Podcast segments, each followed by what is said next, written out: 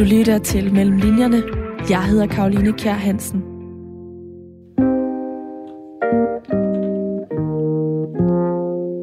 Det er, det er sådan en, en rygmavsreaktion hos mig, som jeg bare aldrig har sluppet, som, som trodsige børn har.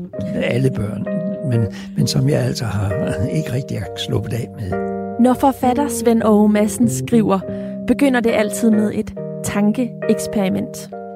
Laver en, en ændring og, og betragter tingene på en utraditionel måde.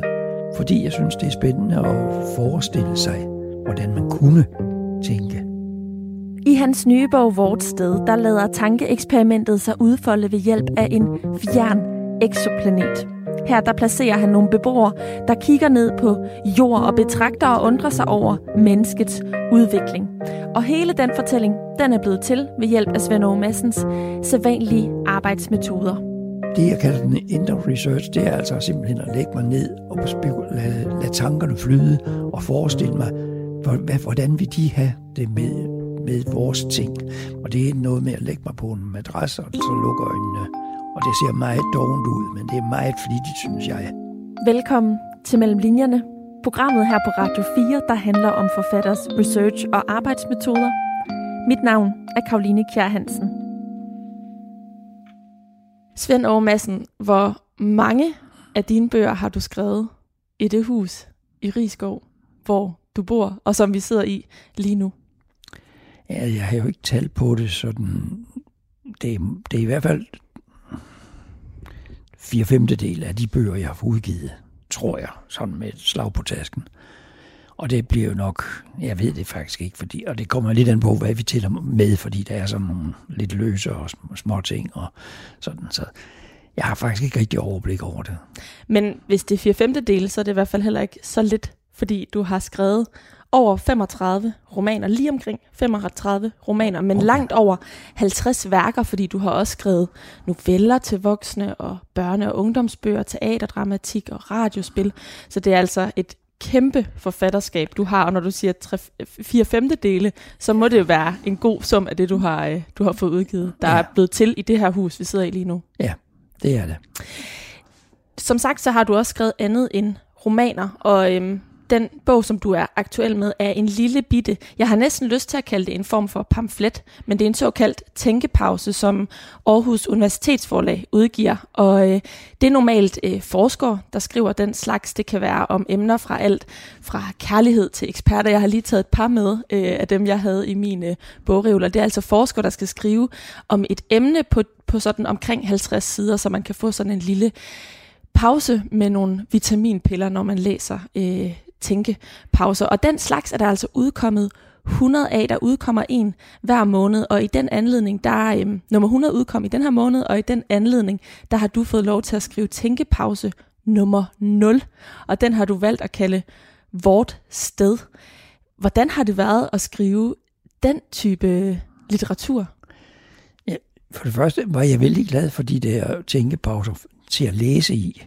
Men jeg, og jeg følte mig sikker på, at det, det blev jeg aldrig opfordret til, for det er jo folk, der har et emne, som kan noget og som ved noget, som har skrevet de 100. Og jeg, det har jeg stor respekt for alle de der forskere, og var derfor sikker for, på, at der kunne jeg godt dukke mig.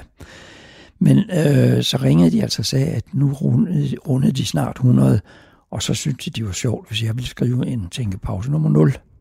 Og det sagde jeg jo gladeligt ja til, fordi det var da en ære og fortrød så lidt bagefter, fordi de andre kunne noget og vidste noget, og hvad søren skulle jeg skrive, som jeg som jo ikke ved noget sådan systematisk eller noget ordentligt. Så det var, et, det var ret svært for mig at komme i gang med det, for, fordi at vi jo nødig afsløre, at, at jeg her er en tænkepause som en, fra en, der ikke har tænkt sig om. Og, men øh, jeg fandt fandt på et, to et greb, som jeg har brugt til nogle af de andre ting, jeg har skrevet, min skønlitterære ting, hvor man jeg heller ikke bliver afsløret, fordi jeg bruger et, et fremmed blik, og det kaldes, man kaldes det litterære sådan, det fremmede blik. Jeg har for eksempel skrevet en roman, der hedder Tugt og Utugt i mellemtiden, og den har jeg ikke skrevet. Jeg har ladt nogen skrive den, nogen der lever om 100 eller 200 år, og de får lyst til at skrive om gamle dage, og så derefter skriver de om det mest farverige, de kan forestille sig, og den mest spændende periode. Og det var så tilfældigvis Aarhus og 1975, de valgte at skrive om mm. dengang. Ja, og den udkom i 76, og var dit sådan folkelige gennembrud, kan man godt sige. Ja, bestemt, ja. Og det, det, der, de har altså det greb, at, at de sidder langt væk, øh, så, så de, de ved ikke alverden om vores tid. Og hvis de går lidt galt i noget, så er det kun, bekræfter det kun, at de ikke har forstået det hele. Og det, det var da altså en fordel for mig, når jeg nu skulle til at skrive en igen, at, at bruge det greb. Og der havde jeg så altså en, en opskrift i mine noter, at det kunne være sjovt at lave nogen, der var lidt af den, den der model fra tugt og utugt, men at flytte synsvinklen endnu længere væk. Og det gjorde jeg virkelig sådan ved at trække den over til den der, der jeg kalder vort sted. Fordi det, det er nogen, der lever på en exoplanet, altså en, der er uden for vores planetsystem, som lever der, og som har fulgt med i vores jords udvikling de er, deres planet er ældre end vores, så de er allerede da det øjeblik, jorden opstod, der begyndte de at skæve ned til den. Dels for at hjælpe, hvis der skulle opstå en befolkning af en eller anden slags, som kunne trænge til hjælp, og dels for at gardere sig, hvis der skulle opstå nogen, der var lidt truende eller farlige. Så det er altså det, ligesom den dobbelte øh, virkning, eller den dobbelte grund, de har til at holde øje med os. Og det har de så gjort langt før, lang tid før en mennesken opstod, faktisk næsten fra jordens opstod. Mm. Det er sådan en indføring i, hvordan ja, mennesket er blevet til. Altså helt fra, øh, hvordan vi fik vores munde og vores arme og ører meget sådan med fokus på sanserne, hvordan de har udviklet sig, og hvordan vi så har valgt at bruge dem øh, som mennesker. Og de her øh, fortællere ude fra den her exoplanet, som du kalder den, de øh, der er to, og de bliver kaldt Zero og Ores. Øh, det er jo 0, tænkepause nummer 0, du har skrevet, og leger os med det her øh, tal på den måde. Øh, jeg kunne rigtig godt tænke mig at vende tilbage til, hvordan du er kommet øh, frem til det, men først så ved jeg, at den metode, du har brugt til at skrive den her, mm, er, er stort set lige den måde, du har skrevet dine andre romaner på, også altså rent researchmæssigt, øh, fordi du laver det, der du kalder indre research, og research er jo det, som det her program handler om mellem linjerne øh, på Radio 4. Så inden vi dykker mere ned i øh, vort sted, den fortælling, øh, så kunne jeg godt tænke mig, hvis du vil forklare lytterne, hvad indre research er. Ja, altså jeg er jo handicappet på den måde, at jeg gerne vil finde, fortælle mit eget, og derfor øh, udspiller min historie så, sig tit i, i et rum, som, som man ikke kender for godt. Og derfor øh, kan jeg ikke begynde at læse på det. det. Der er ingen geografibog eller historiebog, der kan hjælpe mig. Og der er sjældent øh, en roman eller noget, der har den samme synsvinkel. Så derfor, det jeg øh, gør, det er, at jeg begynder at forestille mig, hvad, hvordan ser der ud på det sted, jeg nu vil beskrive. Eller hvordan ser mine, mine fortællere ud? Hvor, hvor kommer de fra? Hvordan har hvad er deres, hvad er deres tankegang? Og så det, jeg kalder den indre research, det er altså simpelthen at lægge mig ned og lade, lade tankerne flyde og forestille mig, hvordan vil de have det med med vores ting. Hvordan vi, de beskriver det, det vores sted. Eller hvor, øh, hvordan snakker de sammen, eller hvordan tænker de. Og det kan jeg kun øh, finde ud af ved at ligge der i min indre research, og det er noget med at lægge mig på en madras, og så lukke øjnene. Og det ser meget dovent ud, men det er meget flittigt, synes jeg. Fordi øh, jeg prøver faktisk på at lave noget, sådan at at jeg for, har en forestilling om, hvad de vil fortælle om, hvad de vil hæfte sig ved, hvad de synes er ser underligt ud, og hvad der er lidt spændende. Og, og derved forestiller jeg mig altså deres tankegang, de fiktive, dem der er væk, eller dem der er langt, langt fra os. Ja, og du har netop den her praksis med, at du sådan skal øh, ligge derned og i virkeligheden skærme de her sanser, som man ellers har fokus på i, øh, i fortællingen øh, Vort sted. Kan du prøve på nogen måde at fortælle om, eller forklare, hvordan ligesom det første frø bliver sået? Altså, hvad, hvad er det for en tanke, sådan en fortælling her begynder med? Ja, den, den første tanke, det var jo den der at lave det, det fremmede blik. Altså beskrive vores sted, men med nogen øjne eller nogens oplevelse langt ud af anderledes fra en anden situation. Og i det her tilfælde så altså fra den fremmede planet. Så det, det er den første glimt, og så kan, skal jeg jo til at formidle, hvordan Søren har de holdt øje med os, og hvordan har de gjort det, og, og hvordan opfatter de vores tid. Det er så hele den der udvikling, så jeg kalder den indre research. Og det, der er egentlig ikke rigtig nogen opskrift for mig, anden det der at tømme hovedet, så at sige.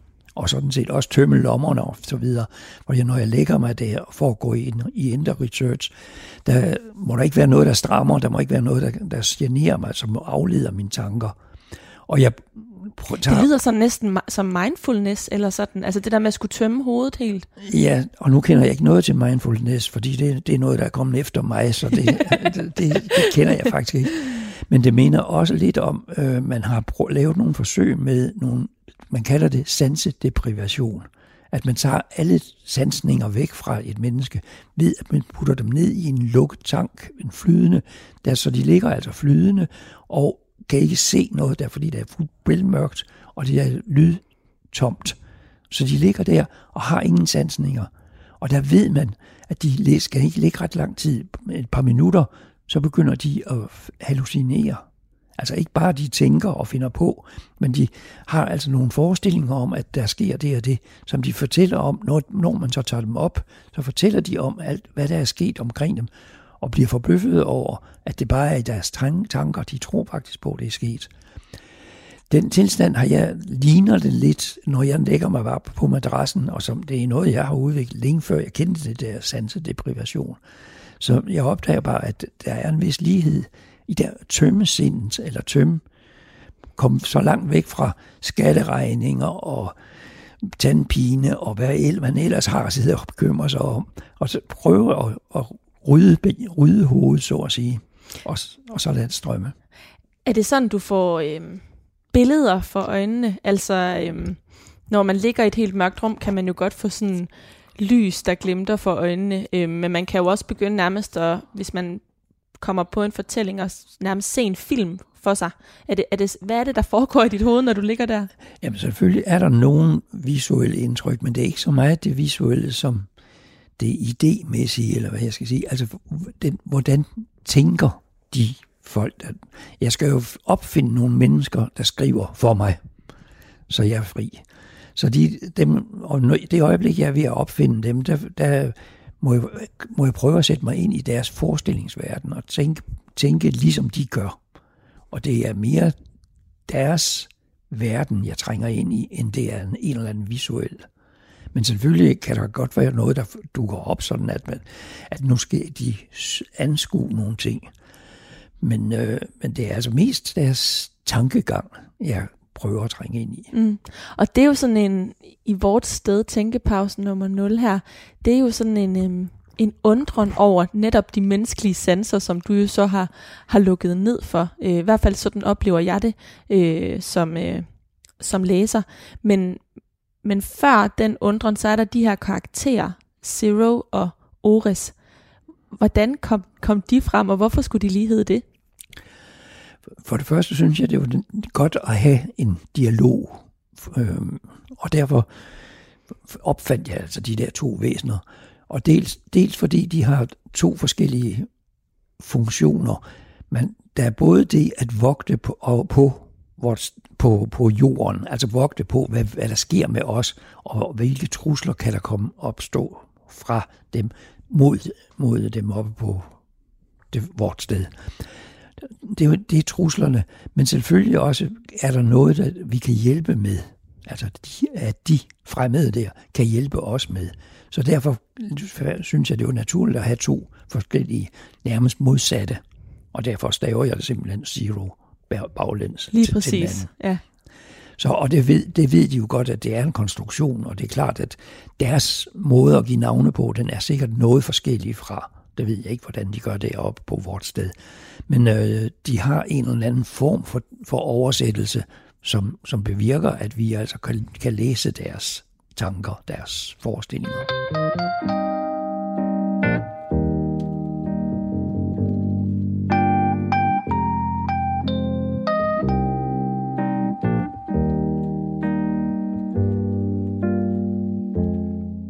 Der er noget meget øh, Svend O. Massensk over øh, vort sted i forhold til fokus på sanserne, for den, øh, der, er en, der er en undren, som jeg siger, og der er også øh, en kritik, øh, som så jeg også alligevel bliver i tvivl om, er en reel kritik, da jeg når til slutningen af, af vort sted, øh, fordi at der også bliver sådan yderligere udvikling mellem vort sted og jorden. Altså det, som de egentlig har kritiseret, begynder vort sted. Zero og Ores, de har øh, karakterer fra vort sted på en eller anden måde at tage til sig og adaptere, øh, uden at spøjle øh, for meget. Men, men den her, det fokus på sanser og kritik af sanserne, og for eksempel munden, altså... Øh, hvorfor var det vigtigt for dig at få med, og hvornår, hvornår stod det klart for dig i udviklingen af vores sted og researchen og tilblivelsen af den, at, at det skulle du have med fra dit øvrige forfatterskab, altså det her fokus på,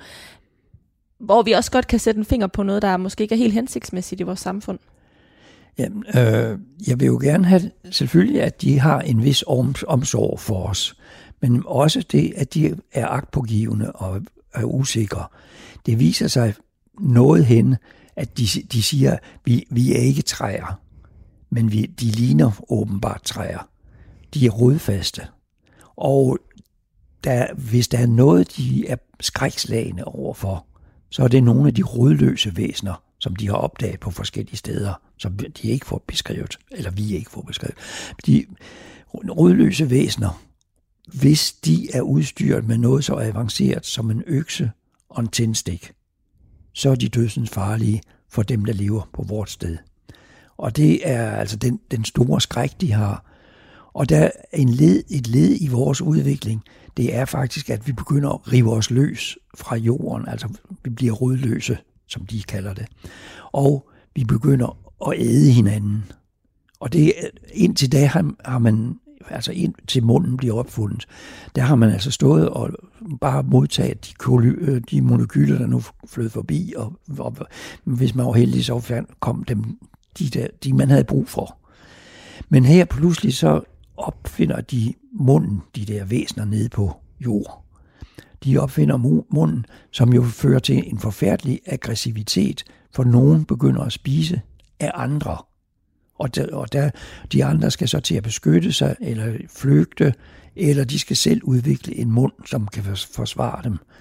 Og det er en acceleration og sådan virkelig en oprustning, der sker det øjeblik, munden bliver opfundet. Og det, det ved man altså også fra udviklingen, at når man har undersøgt, at det øjeblik, munden som begyndte at blive et moder, moderinstrument, der, der skete der altså virkelig en udvikling med, at, at der kom mange forskellige reaktioner, mange forskellige væsener. Og det, det har de jo så jagtet, dem der leder på, lever på vort sted, de har jagtet den der med skræk og set, at nu opruster de ved at blive aggressive over for hinanden.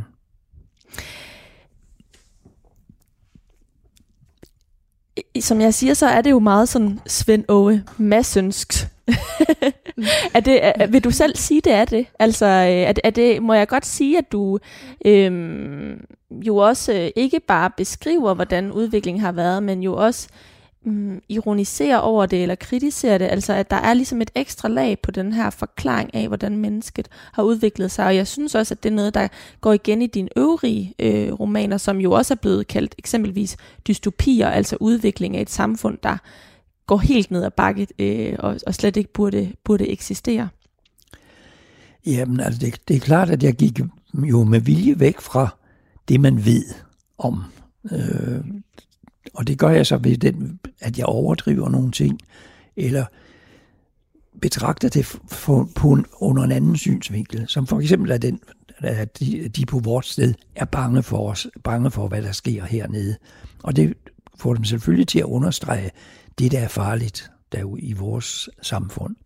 Så det, de har selvfølgelig en anden betragtning, den, en anden opfattelse af, hvad det er, der, fordi mange forskere vil nok sige, at der skete en meget positiv udvikling, da munden opstod, for at tage et eksempel.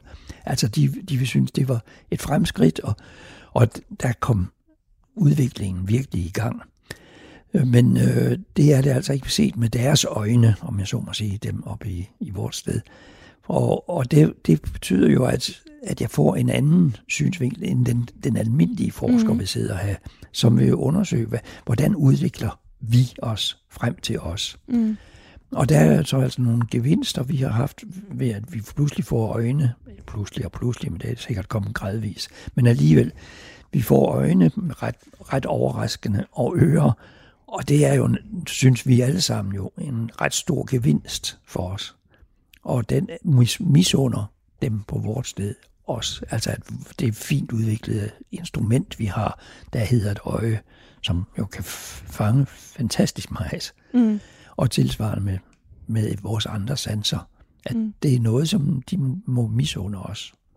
Ja, altså øh, Zero og Ores, de taler også om øh, forskerne nede på øh, jord, og på den måde kan man sige, at du øh, jo ligesom nævner mange af de andre bidragsydere til den her serie Tænkepauser, øh, som jo er de lokale forskere øh, fra Aarhus Universitet. Øh, I hvor høj en grad øh, øh, var det ligesom et benspænd for dig i forhold til, når du har skrevet øh, dine andre øh, romaner og værker, altså det her med, at nu skulle du skrive øh, et stykke litteratur, der passede ind i den her forsker serie, som, jo, som du jo så relativt hurtigt efter du havde sagt ja, fandt ud af egentlig var en udfordring. ja, og det har jo altid været en udfordring for mig, for jeg ved jo ikke noget. Altså jeg har selvfølgelig læst mange, jeg har faktisk læst over halvdelen af de, de 100 tænkepauser, der nu er kommet. Hold da op. Så, så jeg har da været flittig. Og det var selvfølgelig i håb om at få nogle idéer, eller i hvert fald undgå nogle fejltagelser. Så øh, det, men de er altså overordentligt givende. De andre 100, som er fortalt af, af mennesker, der ved noget, og, og virkelig er gode til at fremstille de observationer, man har gjort inden for de forskellige fag. Så jeg vil, ja, de, de er fantastisk gode, synes jeg. Og det, det var en fornøjelse at læse og, og høre, hvor mange der vidste noget om et eller andet hjørne af tilværelsen. Og det kunne være kærlighed, og det kunne være myrer, det kunne være... Det er meget specialiseret. Ja, og det, det er klart, at det er de, der er folk, der virkelig har brugt sig ned i nogle mindre områder, som de så ved temmelig meget om. Mm.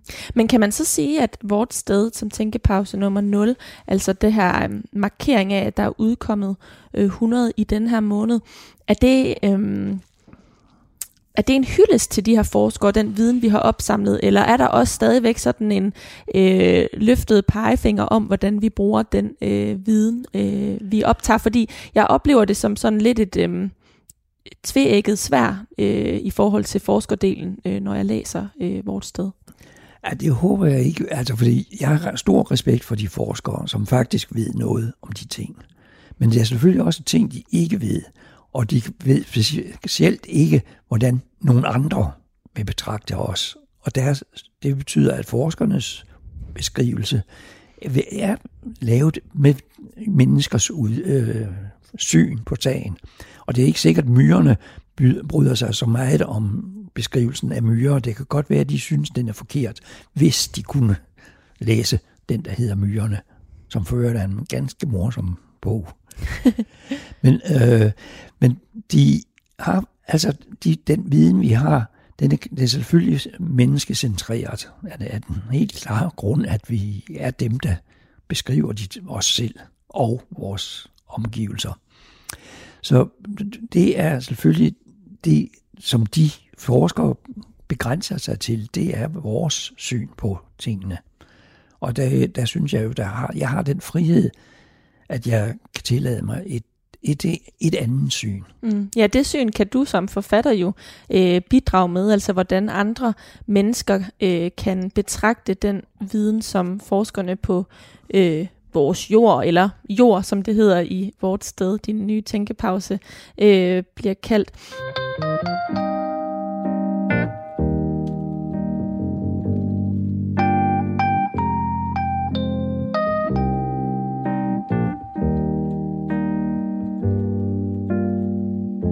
Svend Aarhus Madsen, jeg er ret interesseret i, hvordan du har udviklet den her evne. Altså, øh, det er jo helt sikkert mange års øvelse. Øh, du er øh, lidt over 80 år. Du er en af Danmarks største, mest anerkendte forfattere, øh, og har jo derfor øh, rigtig stor erfaring øh, at trække på. Men jeg faldt alligevel over et citat, øh, som relaterer sig til din øh, barndom, og, og som måske kan være noget, øh, skyldes noget af forklaringen på, hvorfor du har så nemt eller er god til at øh, forestille dig, hvordan andre væsner kunne tænke. Øh, og du er opvokset i inde i øh, Aarhus øh, Centrum øh, og bor nu i Rigskov, det her vi sidder. Og det er faktisk, det talte vi lige om, inden vi tændte for mikrofonen, det er din anden adresse i hele dit liv. Du har boet her i 54 år, så det er altså virkelig lang tid, du har boet i det her dejlige hus, hvor vi sidder lige nu. Men i forhold til din barndom, så har du tidligere i et interview sagt, jeg tror, at kvarteret har været vigtigt for mig. Det har betydet, at jeg har fået en rimelig kontakt med forskellige mennesketyper og med forskellige samfundslag. Kan du prøve at fortælle lidt om, mm, hvorfor du tror, du selv er blevet god til at udvikle den her evne til at forestille dig, øh, hvordan andre væsener tænker, og er blevet særlig god til at have den her praksis, som du kalder indre research? Jeg tror altid, jeg har sådan leget med tankerne og tænkt, kunne det være anderledes? Og, og det er jo sådan set den, den evne, jeg trækker mest på, at, at jeg laver en, en ændring og, for, og betragter tingene på en utraditionel måde. Fordi jeg synes, det er spændende at forestille sig, hvordan man kunne tænke. Og, og det, det er sådan set, jeg vil ikke sige, det er et dogenskab, men det er jo altså en måde at slippe væk fra at skulle forske.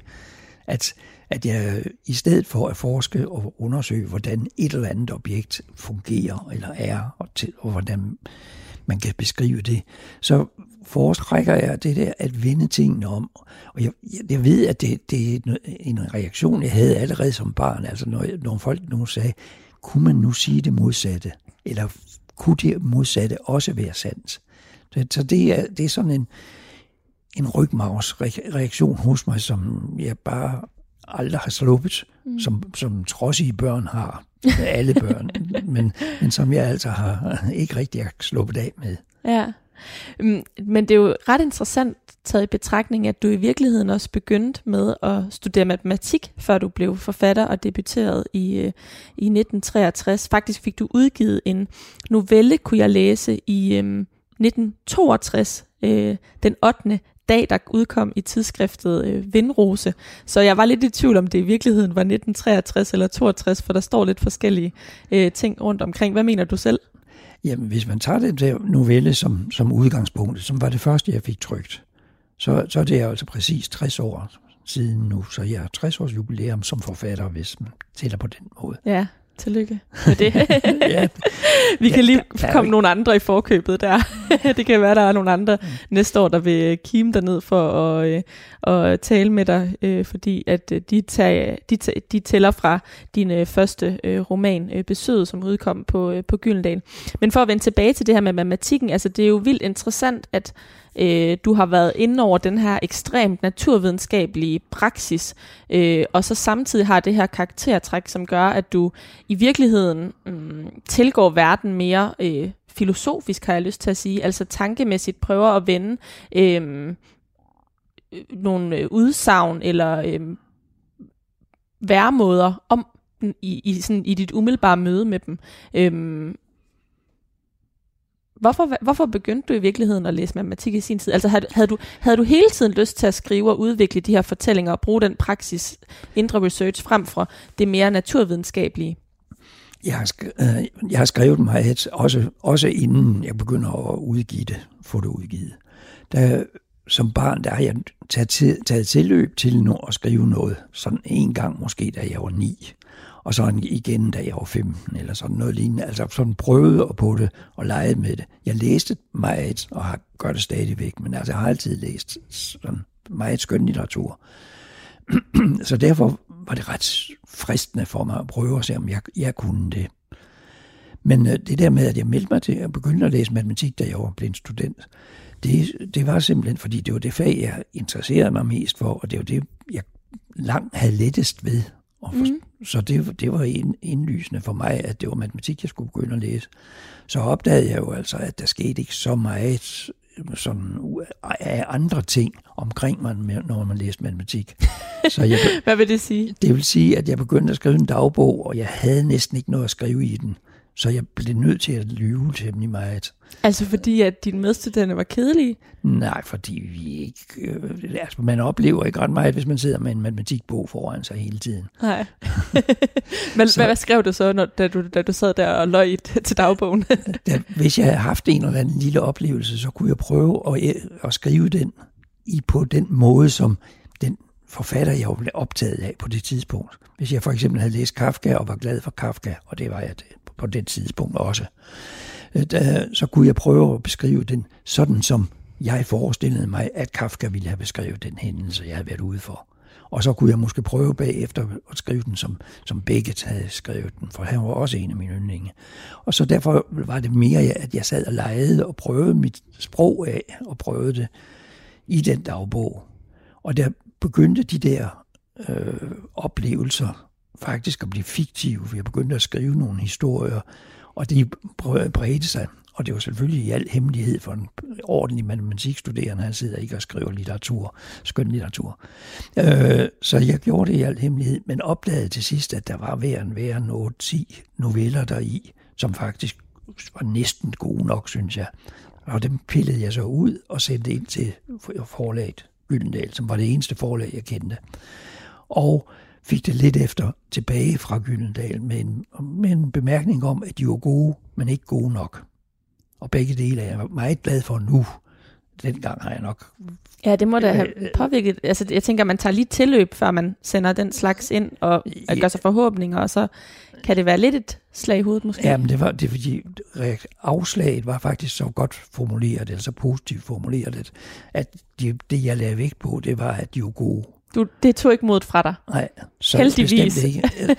Så jeg legede videre med, med det der, og, og det, var, det varede ikke ret længe, inden jeg fik skrevet nogle ting. Og en, en af de noveller, der var i de første, der, den, det er faktisk den, der du snakkede om, der stod i Vindrosen i 1962. Ja, den 8. dag hedder, ja. hedder den.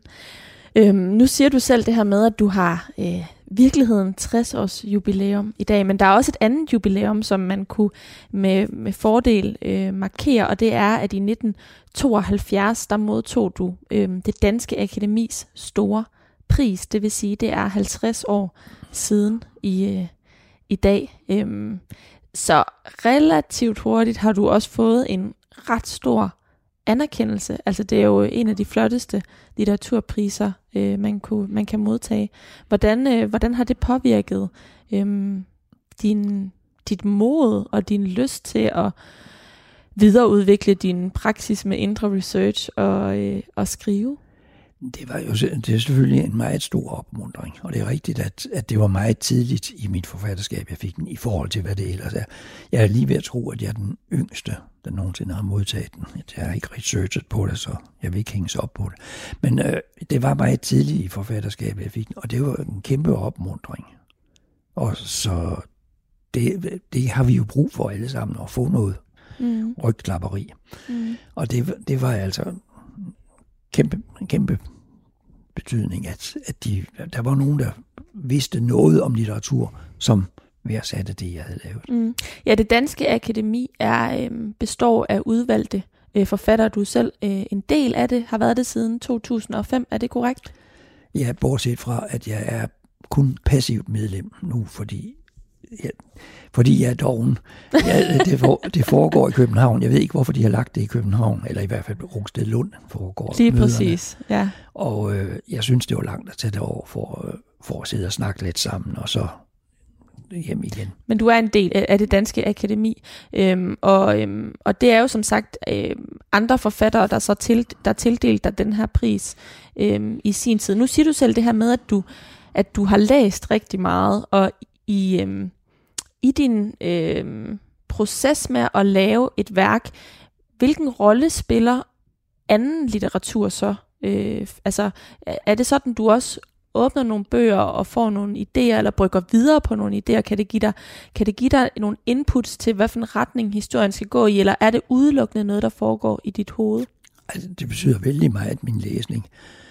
Øh, og jeg på flere forskellige måder selvfølgelig. Det, det kan være indhold, og det kan være opbygningen, måden at fortælle på. Og jeg er overrasket over, at jeg stadigvæk, efter at have læst uafbrudt i 80 år snart, der har jeg... Øh, der kan jeg hele tiden komme ud for noget nyt og sige, det var Søren, sådan kunne man jo også gøre, og kunne jeg ikke bruge det til noget? Og det øh, synes jeg er underligt, at, det, man, at man kan blive ved med at blive, finde nye metoder eller nye fiduser. Mm. Og det har jeg da brugt meget selvfølgelig. Men også det, at hvis jeg har, er i gang med en bog, og jeg synes, den har en vældig god opbygning, god historie, den er på vej, og så på et tidspunkt går den forkert. Altså den, den udnytter ikke den idé godt nok. Det kan, det kan gøre rent fysisk på ondt på mig. Det var da sørst. Og så den næste reaktion er, så kunne jeg jo måske til fortælle den på den rigtige måde bagefter. Altså sådan selvfølgelig droppe forudsætninger og gøre, gør det så anderledes, at der ikke er nogen, der opdager, at det er den, jeg stjæler.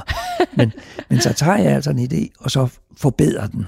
Mm. For håber jeg så på, at det er. Til, til vort sted har du så stjålet nogle idéer eller fortællinger, som du har, har omskrevet? Ja, det, ikke, jamen det, det er svært at sige, hvornår det er en omskrivning, men altså for, for eksempel den der med, med munden, mm. som, som de opfatter som en stor trussel, øh, det, det er selvfølgelig en måde, som, hvor vi har, jeg beskriver det jo på den måde, som vi beskriver for eksempel corona, som er en trussel mod menneskeheden, eller som vi var vores vanskelighed. Der, det, jeg bruger jo det billede, som vi kender fra forskellige trusler, vi har været udsat for, og der har vi bare lige overset, at munden sådan set også var en trussel. Men nu har vi jo vendt os til den, og kan næsten ikke undvære den mere. Mm. Så, så derfor er det jo en omskrivning af de andre trusler, vi har været udsat for. Mm. Men er der nogle konkrete romaner eller fortællinger gemt i vores sted, som du har hapset et sted fra? Nej, det, det kan jeg ikke huske i hvert fald. Det, det, og jeg sidder sikkert og lyver nu, men så det, det er glemsomhed. Jeg kan, jeg, fordi selvfølgelig er jeg da inspireret af historier, jeg har fanget rundt omkring, men, men øh, ofte ved jeg jo ikke helt præcis, hvad det er for en historie. Den bliver indoptaget i mit system og min tankegang, og jeg først har læst den og, og taget den til mig. Mm.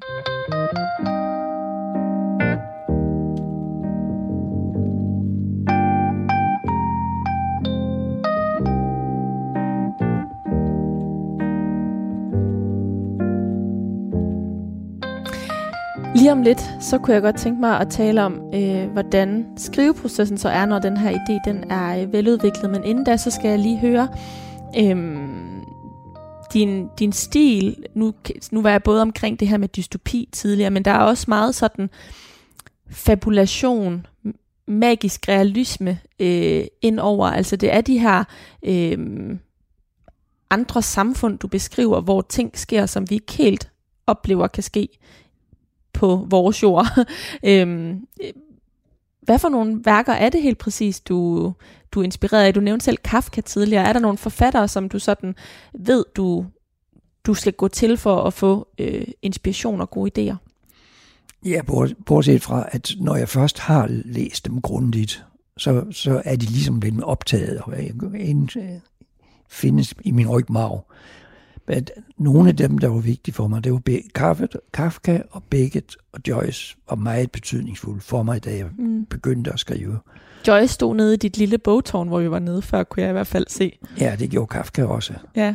Beckett er, er, er kommet ind under fransk, så den står, han står derinde. Okay, De, så du har simpelthen opdelt på den måde, fordi du har jo, skal vi lige fortælle til lytterne, et, øh, et bogtårn nede i enden af haven, hvor du har, altså hvor der er bøger over det hele, og jeg har glædet mig så meget til at se det, og du viste mig det før, at vi satte os her i din stue og begyndte at, at optage, men hvor mange bøger vil du egentlig skyde på, du har dernede? Jeg, jeg vil have svært ved at give et skøn på det, men måske du, jeg kunne næsten forestille mig, at du er en som gammel matematiker, der måske har tal på det. Nej, jeg har ikke tal på det. Jeg ved, at der er næst tæt ved 100 hyldemeter, 100 meter hylde dernede.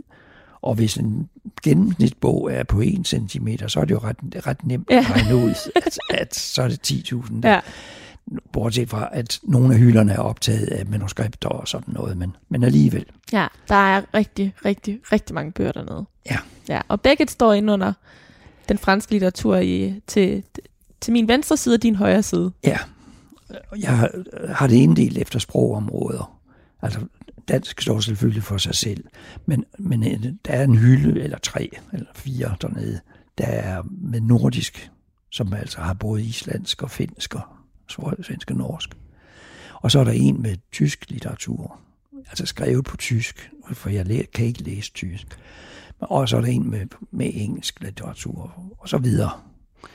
Og der, har, der, det er den nemmeste måde for mig at styre det på og, og huske det. Fordi, mm. Og det sidder så meget i ryggen, at, at jeg samtidig, når jeg skal hen efter Kafka, er på vej derhen, for der har han stået en gang, før, før jeg øh, fik bogtonen. Ja.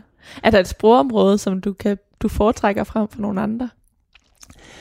Der, der var ikke, altså det er jo ret bredt, jeg har prøvet på at læse ret meget bredt, også asiatisk litteratur har interesseret mig, men der var en, en stærk gennembrud, da jeg begyndte at læse sydamerikansk. Der, der var der altså det, det, man kalder magisk realisme, og der var jeg Borges, som egentlig måske ikke helt hører til den realisme, eller til, der er ikke ret meget realisme hos ham, mere magi.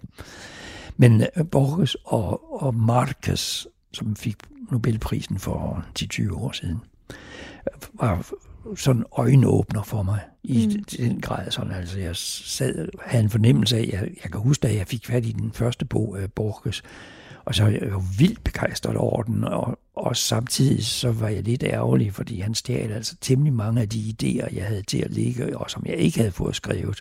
Så dem kunne jeg så rive over efterhånden, som jeg læste mig igennem ham. Ja. Så han har skrevet mine idéer, før jeg fik dem. Sørens. ja, ja, det er ærgerligt. Men når man kan sige, at dine bøger også minder om magisk realisme, eller man i hvert fald godt kan spore den her inspiration fra eksempelvis Gabriel Marquez, øh, som har skrevet 100 års øh, ensomhed, så er det fordi, at det netop er de her samfund, hvor der er genkendelige elementer for, fra vores verden, den verden vi kender, øh, men så sker der også nogle små ting, som man normalt ikke ville øh, se, øh, se ske. Svend Aarhus Madsen, jeg har hørt, at øh, når du har fået din idé, så er det ret hurtigt for dig at skrive dine bøger. Så går der faktisk ikke særlig lang tid, og du spytter jo nærmest også bøgerne ud. Så sent som i øh, 2020 udgav du en roman. Året før det udgav du også en, øh, en roman. Vil du, men vil du prøve at fortælle lidt mere om, hvordan øh, skriveprocesserne er? Nu kan vi jo helt konkret tage øh, skriveprocessen til den her lille tænkepause, som du er aktuel med vort sted. Ja, det, jeg synes ikke selv, at jeg spytter dem ud, at jeg kan det, fordi jeg synes, jeg, jeg har en lang proces, og jeg plejer at beskrive det som sådan en trefaset udvikling. Fordi i den første omgang, der går jeg og ved ikke, hvad jeg skal skrive. Altså, jeg mangler en idé, eller jeg har mange idéer og prøver dem lidt af og ser, hvad for en sætter noget i gang, når jeg tænker på den. Og det, det er faktisk ofte en temmelig lang proces at, at gå igennem de der idéer og, og finde en, der, der passer mig, en, der kan bruges. Og det, det kan, altså med en, med en roman kan det kan tage måske et halvt år at gå og lege med idéerne, og det ser jo meget dovent ud, fordi jeg, jeg laver jo ingenting. Måske laver jeg lidt notater, og så smider det væk bagefter. Men øh, det er ikke ret meget i den første proces, der, der ligner noget. Men når jeg så har fået ideen, så kommer den næste udvikling. Og der kan jeg begynde at tænke konstruktivt. Og, nu, og det, der bliver det altså den der, at, at jeg kan begynde at forestille mig, hvordan er det univers, jeg vil beskrive nu, eller de, det et samfund, der har fået, fået nogle lidt andre regler, end dem vi lever under, eller hvad, hvad der nu er ideen der. Og den, den, den anden fase er, kan jeg så også begynde at læse til, når jeg siger, finder, når jamen, der, der var en eller anden forfatter, der skrev noget, der lidt minder lidt om det her, så det, måske kan jeg hente noget der. Og så læser jeg hans bog igen måske, hvis jeg har været mhm. igennem den. Så læser jeg den, men med de øjne, at jeg har ligesom min egen idé kørende bagved. Så min idé står, er at stå i dialog med den roman, eller hvad det nu er, mm. roman, jeg sidder og læser.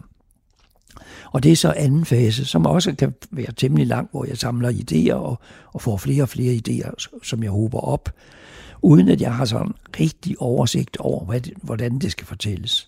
Og da jeg så til efterhånden føler, at nu er jeg ved at have stof nok, så kaster jeg mig ud i at skrive.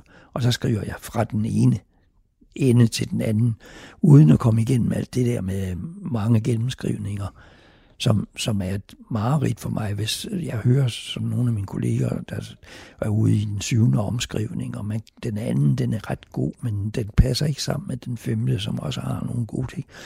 Så kan jeg sidde og blive helt svimmel, fordi jeg, jeg skal altså helst skrive, når jeg er begyndt at skrive, så skal, lever jeg i det univers, jeg er ved at skrive, og er så meget i den stemning, som jeg beskriver og, og fanger, at jeg skal helst have, have det skrevet ret hurtigt, og sådan i en, et åndedrag på en måde. Og det kan man jo altså ikke, når det er, man skal skrive en bog, der er på 700 sider. Det er i hvert fald langt. Men, det er et meget langt åndedrag. ja, men alligevel er der sådan, jeg skal være i den stemning så meget som muligt og helst ikke have ret mange forstyrrelser. Mm. Så den her, øh, det lange tilløb, som man også kunne kalde den grundlige indre research, øh, lønner sig i sidste ende, når du sætter dig ved skrivebordet? Jeg, jeg kan ikke forestille mig, jeg kan ikke skrive det uden. Jeg ved, der er nogen, der sådan sætter sig ned og begynder at skrive, uden at have nogen særlig plan eller tanke med bag ved det. Og det, det er der altså nogen, der kan, og det beundrer jeg dem for. Men øh, jeg skal have den tænkt igennem, før jeg kaster mig ud i det der. Mm. Øhm, når du får sådan en idé, eller i, i hele den her idéfase, hvordan kan du egentlig mærke, at en idé fungerer? Altså du sagde før, at du også nogle gange forkaster nogle idéer. Hvordan kan du mærke, at der, der er noget ved den her idé, den kan godt blive til noget? Ja, det er jo det, er jo det der er kunsten med det. Det er jo sådan set at beslutte, tage, træffe det rigtige valg. Altså når jeg i første fase, så har jeg prøvet mange idéer af og set, at det kan måske noget, og så prøver jeg at forestille mig, hvor, hvor sjovt den er at lave, eller hvor spændende man kan gøre det, eller hvor tankevækkende, hvad den, hvad den nu skal være. Øh, og der prøver jeg den med, og det er jo en ret vigtig beslutning, jeg må træffe der på et tidspunkt, når jeg siger, at den der idé, den vil jeg bruge. Fordi det betyder, at det næste år, eller måske næste, de næste to år, er jeg hægtet op på den, og den skal nøde i strande, fordi så er, der, så er der to år, der er spildt, så det bryder jeg mig ikke ret meget om. Så derfor er det et meget vigtigt valg, jeg får, når jeg siger, at den vil jeg satse på. Og det er altså ved, at jeg har prøvet at fornemme, hvad, hvor meget lyst jeg får, den vækker i mig, den historie, eller den idé, som det er. Om, om det kan blive til noget sjovt og spændende og farverigt eller fængende, eller hvad det nu skal være. Mm. Og det er ret vigtigt, altså, at jeg træffer det rigtige valg, så jeg ikke sidder med et projekt, som jeg må opgive, eller mm. som jeg finder ud af ikke kan så meget, som jeg havde håbet. Mm. Nu sagde du selv det her med, at, at det, det er et langt åndedrag, hvis du skriver 700 sider. For eksempel tugt og utugt i, øhm, i mellemtiden. Øhm, er en rigtig, rigtig tyk øh, det er sådan en rigtig mursten. Den handler om en mand, der bliver dømt for et mor, som han ikke har begået, og efter 12 års fængsel, så vil han gerne øh, hævne sig mod dem, som øh, dømte ham. Øhm, din tænkepause, vort sted, er en lille bitte, nu kaldte jeg det i begyndelsen, en, en, næsten en pamflet, og, og inden for journalistikken taler man om, at det i virkeligheden er sværere at skrive kort end langt. Gør det så også gældende inden for øh, skønlitteratur? Nej, det, det kan jeg, jeg kan ikke sammenligne, altså det, hvad der er sværest. Øh, jeg, jeg, synes, jeg synes, altså selvfølgelig skulle der jo rigtig mange idéer til, da jeg skulle skrive 700 sider, og der skulle blive ved med at underholde forhåbentlig.